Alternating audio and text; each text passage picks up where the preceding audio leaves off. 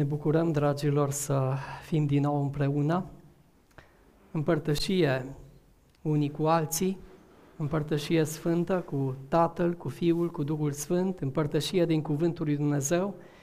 Și în această zi ne apropiem de cuvânt și vă aduceți aminte că duminica trecută a fost ultimul mesaj din seria de predici din Cartea Exod. În perioada care urmează vor fi mesaje din Cuvântul lui Dumnezeu pe diverse teme și astăzi avem din Evanghelia lui Luca, capitolul 24, de la versetul 13 la 35. Vom asculta Cuvântul lui Dumnezeu.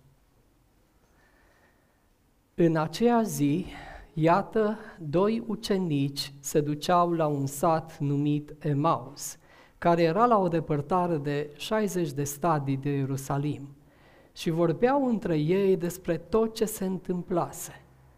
Pe când vorbeau ei și se întrebau, Isus s-a apropiat și mergea pe drum împreună cu ei, dar ochii lor erau împiedicați să-L cunoască.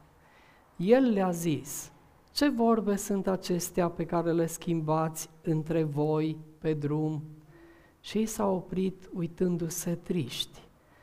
Drept răspuns, unul din ei, numit Cleopa, i-a zis, Tu ești singurul străin aici în Ierusalim de nu știi ce s-a întâmplat în el zilele acestea?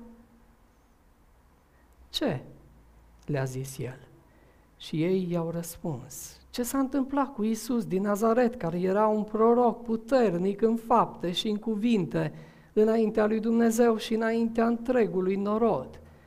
Cum preoții cei mai de seamă și mai mari noștri l-au dat să fie osândit la moarte și l-au răstignit? Noi trăgeam nădejde ca el, că El este acela care va izbăvi pe Israel. Dar cu toate acestea, iată că astăzi este a treia zi de când s-au întâmplat aceste lucruri.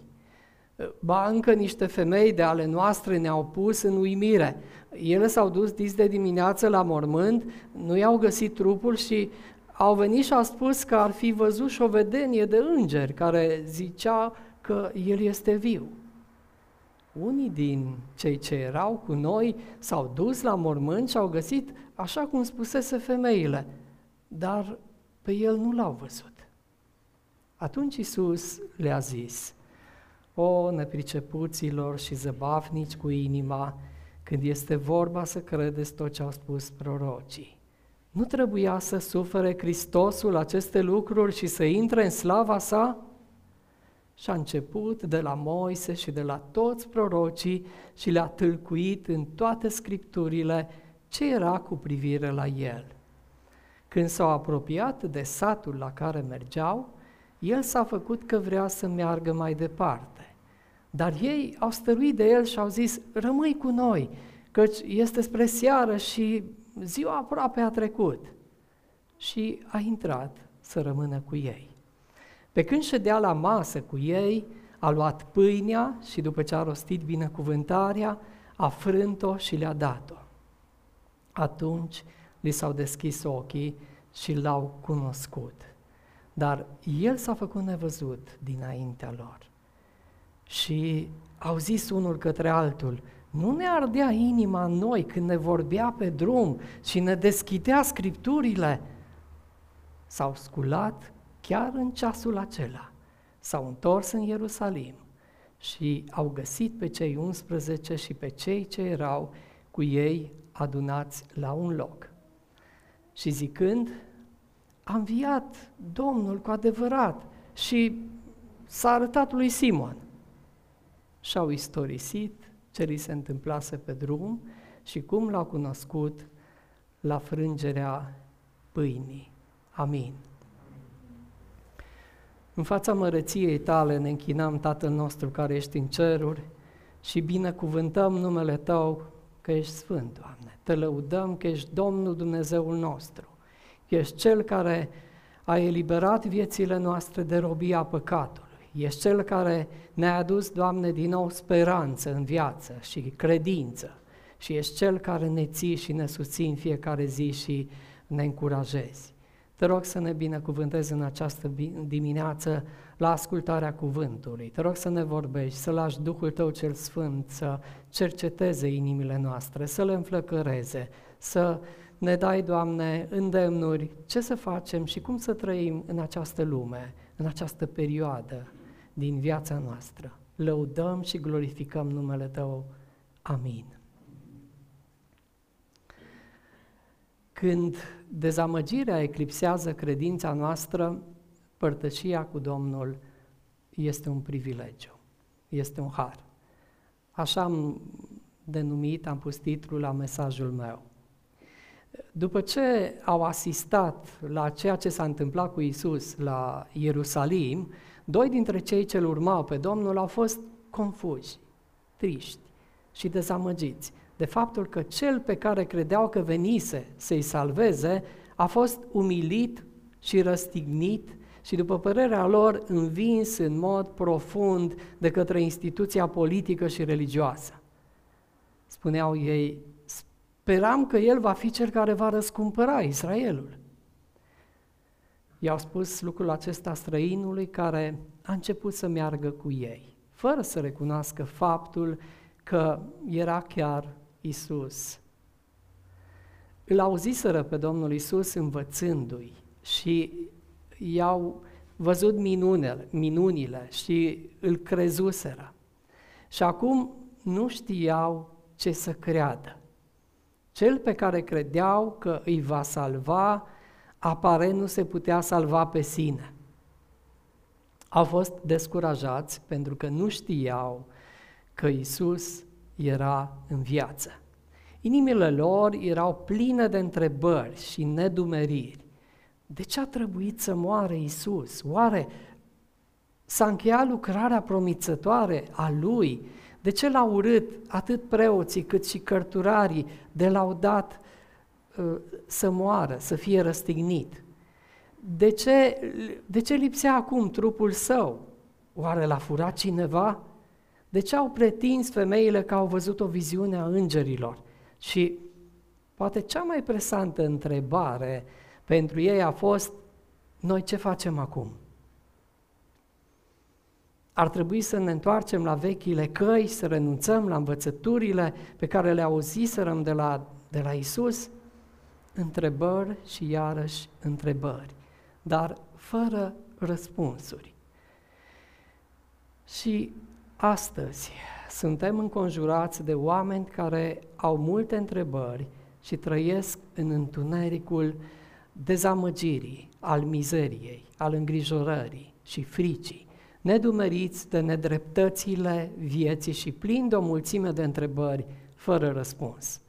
Cred că și noi, cei prezenți aici, avem multe întrebări la ceea ce se întâmplă astăzi în jurul nostru.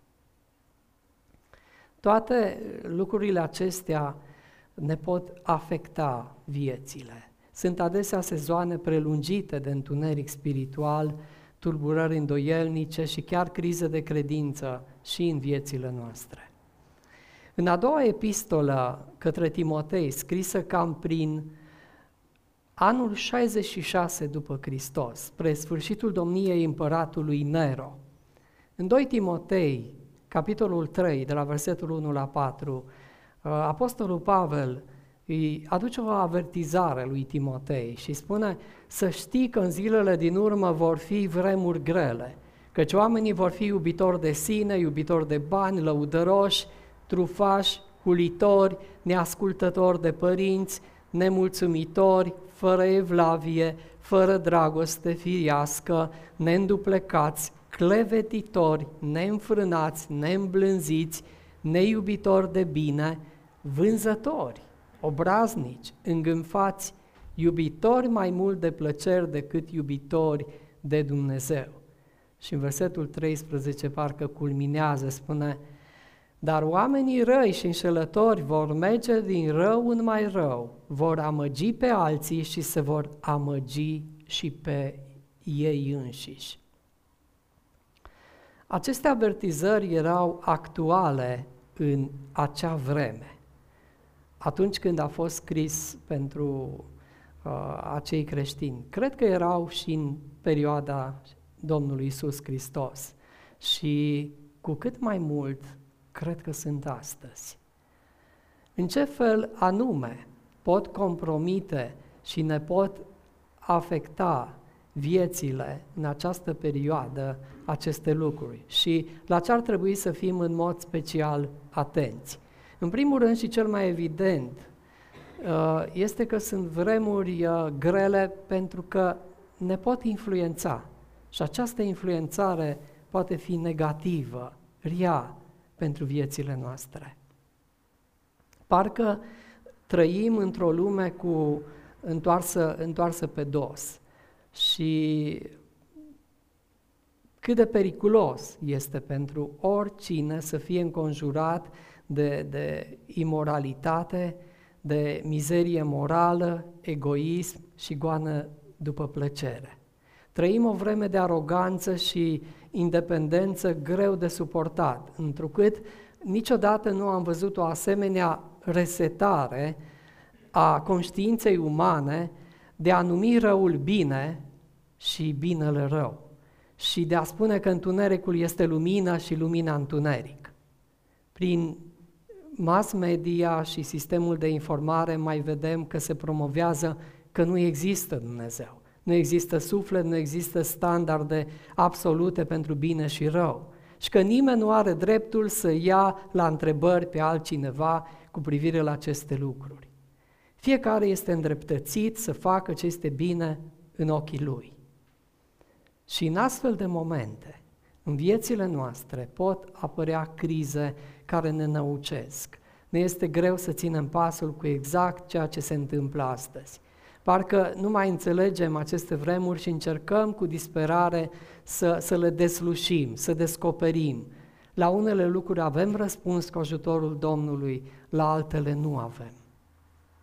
Revenim la textul nostru și este important să vedem această imagine, că acești ucenici tocmai se îndepărtau de Ierusalim, orașul lui Dumnezeu, capitala poporului evreu și orașul asociat cu promisiunea, scopul și prezența lui Dumnezeu. Și m-am tot întrebat de ce n-au rămas cu ceilalți, de ce au plecat. Poate că aveau treabă acasă, aveau responsabilități și ei sunt în drum spre un sat cunoscut sub numele de Emaus din Galileea. Înainte ca Isus să se întâlnească cu ei pe acest drum, observăm că focul credinței din inima lor se stinge încet, încet. Observați că au discutat despre evenimentele din săptămâna care tocmai a trecut, încercând să-și dea seama exact ce s-a întâmplat. Și vedem cum Domnul Isus a venit la aceștia doi să-i însoțească pe acest drum și pentru a le explica ce spusese Dumnezeu în Scripturi cu privire la venirea lui Mesia și cum se potrivesc evenimentele din jurul morții, înmormântării și învierii lui. Vedem aici preocuparea Domnului Isus pentru el. El le dezvăluie cât de mult îi pasă. Beneficiul purtării de grijă cred că l-am experimentat aproape toți dintre noi. Am experimentat cât de minunat ne-a purtat Domnul de grijă în parcursul vieții noastre. Și avem siguranța că Domnul ne supraveghează calea, folosind fiecare împrejurare pentru binele nostru spiritual și veșnic. Acum, de unde știm că lui îi pasă? Există aici trei lucruri din povestirea noastră pe care aș vrea să le împărtășesc pentru a dezvălui acest adevăr despre grija Domnului Isus. În primul rând, el știe unde merge. Isus știa exact în ce direcție mergeau aceștia doi. Știa exact ce drum și unde se aflau pe acest drum.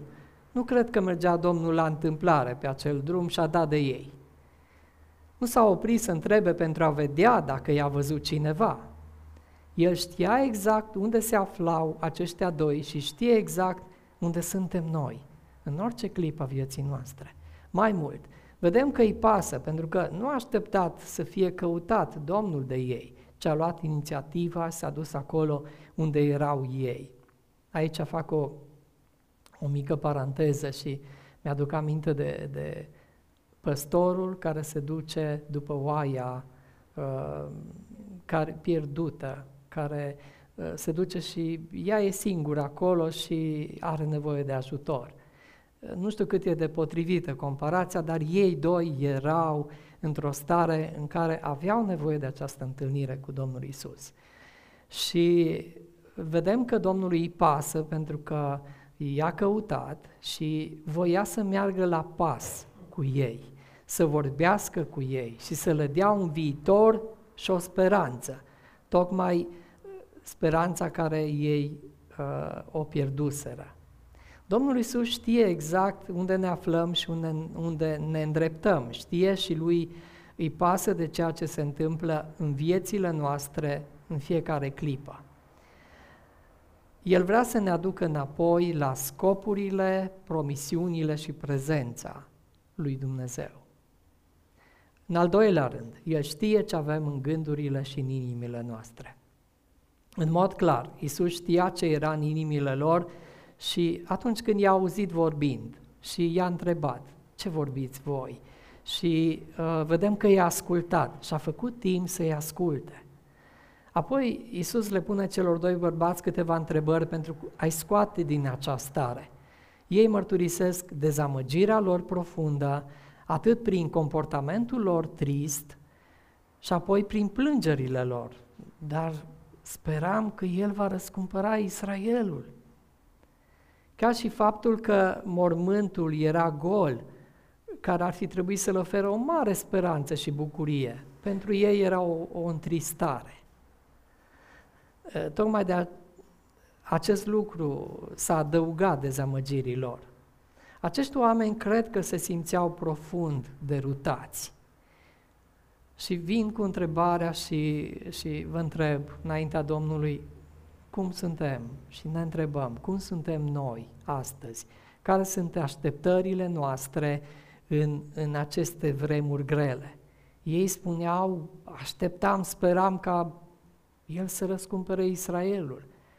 Mulți dintre noi spunem, și e drept să spunem, sperăm să se termine odată cu boala asta și cu toate evenimentele care vin în urma ei.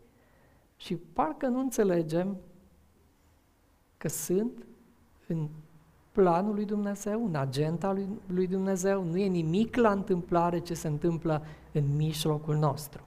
Dar care este atitudinea noastră în aceste uh, situații?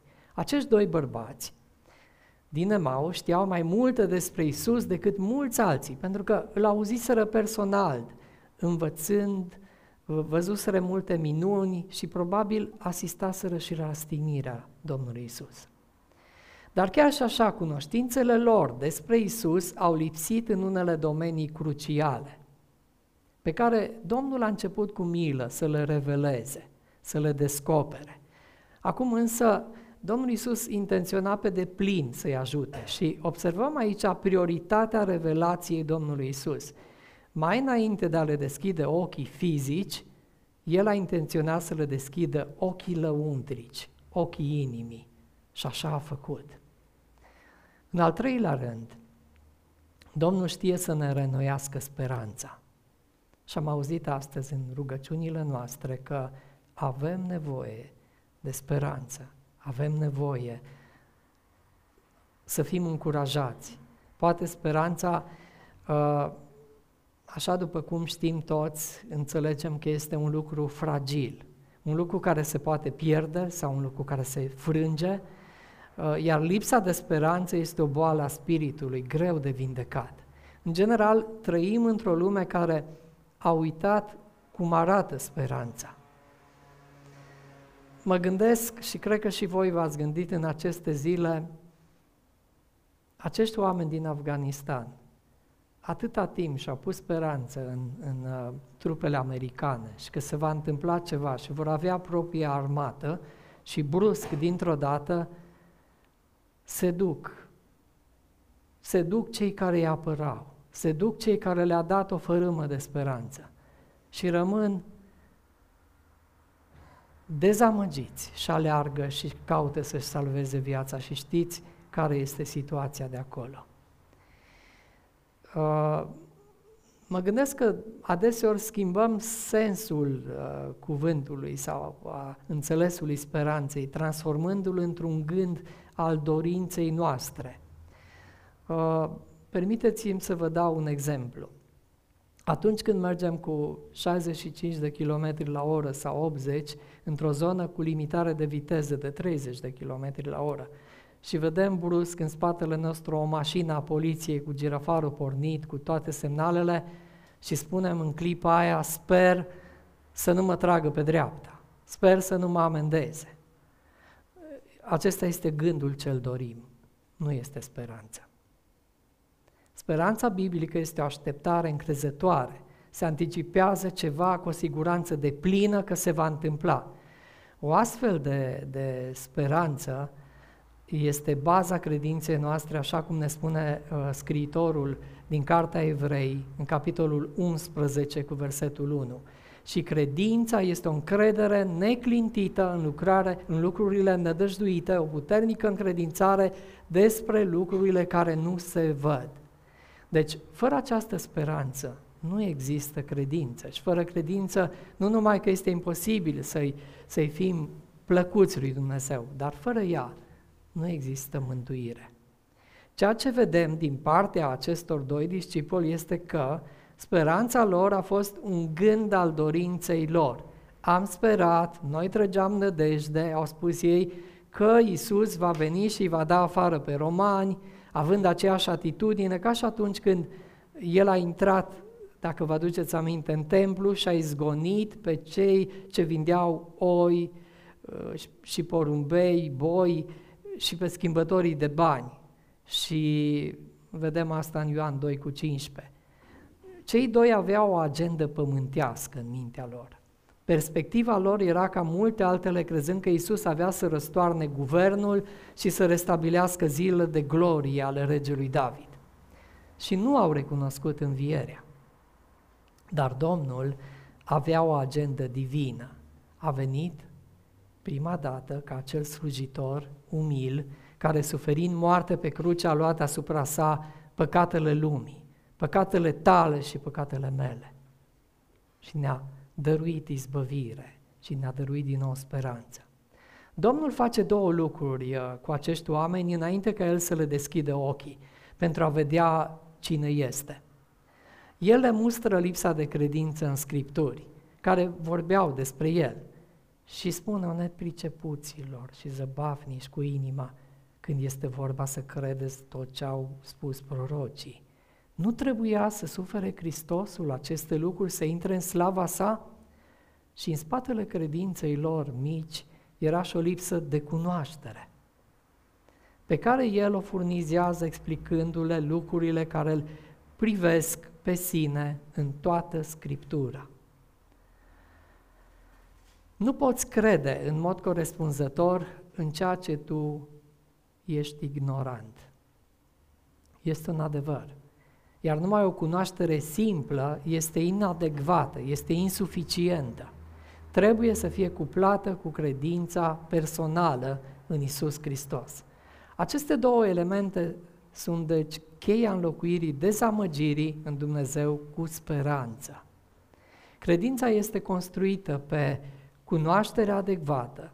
Credința biblică nu este un salt orb în întuneric. Nu ai fi prost să crezi ceva despre care nu știi nimic. Ar fi o absurditate. Dacă nu știi ce spun Scripturile despre Domnul Isus Hristos, citește-ți Biblia și roagă-L pe Dumnezeu să-ți deschidă ochii spre adevăr. În 1834, Edward Mott a scris o cântare care vorbește chiar despre acest lucru. My hope is built on nothing less. Credința mea eu o zidesc pe al Domnului cuvânt ceresc. Ca spuma toate vor pieri, Hristos ca stâncă în veci va fi. Este un imn al credinței. Eu am crescut cu această cântare și mulți dintre voi o cunoașteți. Și este plină de speranță Speranța acestor ucenici a fost renoită pentru că au petrecut timp cu Isus în revelarea din Scriptură, în frângerea pâinii, dacă vă aduceți aminte, a intrat la ei în casă. Ce mare cinste! Iisus cel înviat se intre în casa acest, acestor doi și a stat cu ei la masă. Și imediat vedem revenirea lor în comunitate în mare grabă. Înainte de sosirea sa, totul era la timpul trecut, dar nu la fel și după ce El s-a revelat pe sine. Acum Isus nu este numai Dumnezeul trecutului lor, ci El este și Dumnezeul prezentului și viitorului lor. Acest text face aluzie la trei spații care mediază prezența reală, autentică a lui Hristos cel înviat. Trei locuri care, în care îl întâlnim pe Hristos cel viu. Am spus și mai înainte, în Scriptură, în frângerea pâinii, în Euharistie și în comunitate la părtășia frățească. Acestea sunt uh, spații intercomunicante într-o legătură vie. Grația acțiunii Duhului Sfânt care lucrează, care aprinde focul inimilor noastre provocat de tâlmăcirea cuvântului lui Dumnezeu. Ucenicii, prin Duhul Sfânt, îl recunosc pe Domnul Isus în frângerea pâinii, acolo, în casa lor, în cina Domnului. Duhul Sfânt le provoacă întoarcerea în comunitate din care ei tocmai se despărțiseră. Vedem pe acești doi ucenici că și-au oprit marșul spre obscuritate și disperare și au pornit înapoi spre scopurile, promisiunile și prezența lui Dumnezeu. Drumul nu mai era unul plin de speranțe spulberate. Acum era un drum cu posibilități nesfârșite, un drum în care speranța era vie. Aici confuzia va deveni claritate, descurajarea va fi transformată în speranță, întunericul va deveni lumină, iar închinarea va înlocui îngrijorarea. Și asta pentru că Isus a înviat din morți. Este singurul care poate da viață reală și asta pentru că El este viu. Cum ești tu astăzi în relația ta cu Domnul Isus, în relația ta cu familia, în relația cu frații și surorile din biserică? Ești plin de speranță, ești dezamăgit, ești descurajat și în sfârșit, povestirea de astăzi este una a mișcării. Conține cel puțin nouă verbe care descriu mobilitatea. Cei doi bărbați, spune în versetul 13, cu el încep, merg. Iisus s-a apropiat și a mers cu ei. Ei s-au apropiat de Emaus. Iisus a mers înaintea lor, a intrat să stea cu ei, a dispărut din ochii lor și s-au ridicat și s-au întors la Ierusalim. Unele verbe spun despre mișcările făcute de Domnul Isus, altele spun despre cei doi bărbați. Oricum ar fi, atât Isus cât și adepții uh, săi sunt în mișcare, dar nu este o mișcare inutilă, nu este o mișcare aiurea. Mișcările făcute au un scop și anume să spună povestirea lui Isus, să o interpreteze, să aibă părtășie, comuniune cu Isus și cu ceilalți și să o împărtășească cu alții. Asta înseamnă să fii biserică. La aceasta suntem chemați și noi. Poate fi greu lucrul acesta să-l facem? Atunci când suntem înflăcărați de Duhul Sfânt și în inima noastră clocotește dorința de a spune și la alții pe cine cunoaștem, cu cine avem o relație, chiar dacă preocupările acestei vieți cotidiene aduc oboseală peste inima celor răscumpărați, peste inimile noastre, la uzul cuvintelor din Scriptură, inima noastră va arde, va tresălta de bucurie. Unul dintre lucrurile pe care le învățăm din povestirea discipolilor de pe drumul Emausului este că Domnului Isus îi pasă de speranțele și visele tale, care poate le-ai pierdut, poate nu mai sunt în picioare. El vrea din nou să te mobilizeze, să te pună în acțiune. Pentru aceste zile avem nevoie de o gândire realist-optimistă. Nu trebuie să fim ca și marea mulțime. Nu trebuie să fim de tabăra celor vaccinați sau nevaccinați. Noi trebuie să fim de partea Domnului. El este cu noi, El ne caută. Și închei cu, cu o rugăciune și spun, Doamne, deciziile Tale ne copleșesc întotdeauna. Când ai știut de ce aveam nevoie, ți-ai trimis Fiul în această lume. A venit pentru că Tu l-ai trimis, El ne-a văzut așa cum suntem și a văzut în noi ceea ce am putea deveni. Și șoferindu-se, s-a jertfit pe cruce și a biruit moartea ca noi să putem primi viață veșnică. Pentru aceasta, Dumnezeul Atotputernic, îți mulțumim în această dimineață, în timp ce ne amintim de umblarea Ta cu aceștia doi spre Emaus. Vino și astăzi rugăm, călăuzește-ne în umblarea noastră și rămâi cu noi, te rugăm. Amin.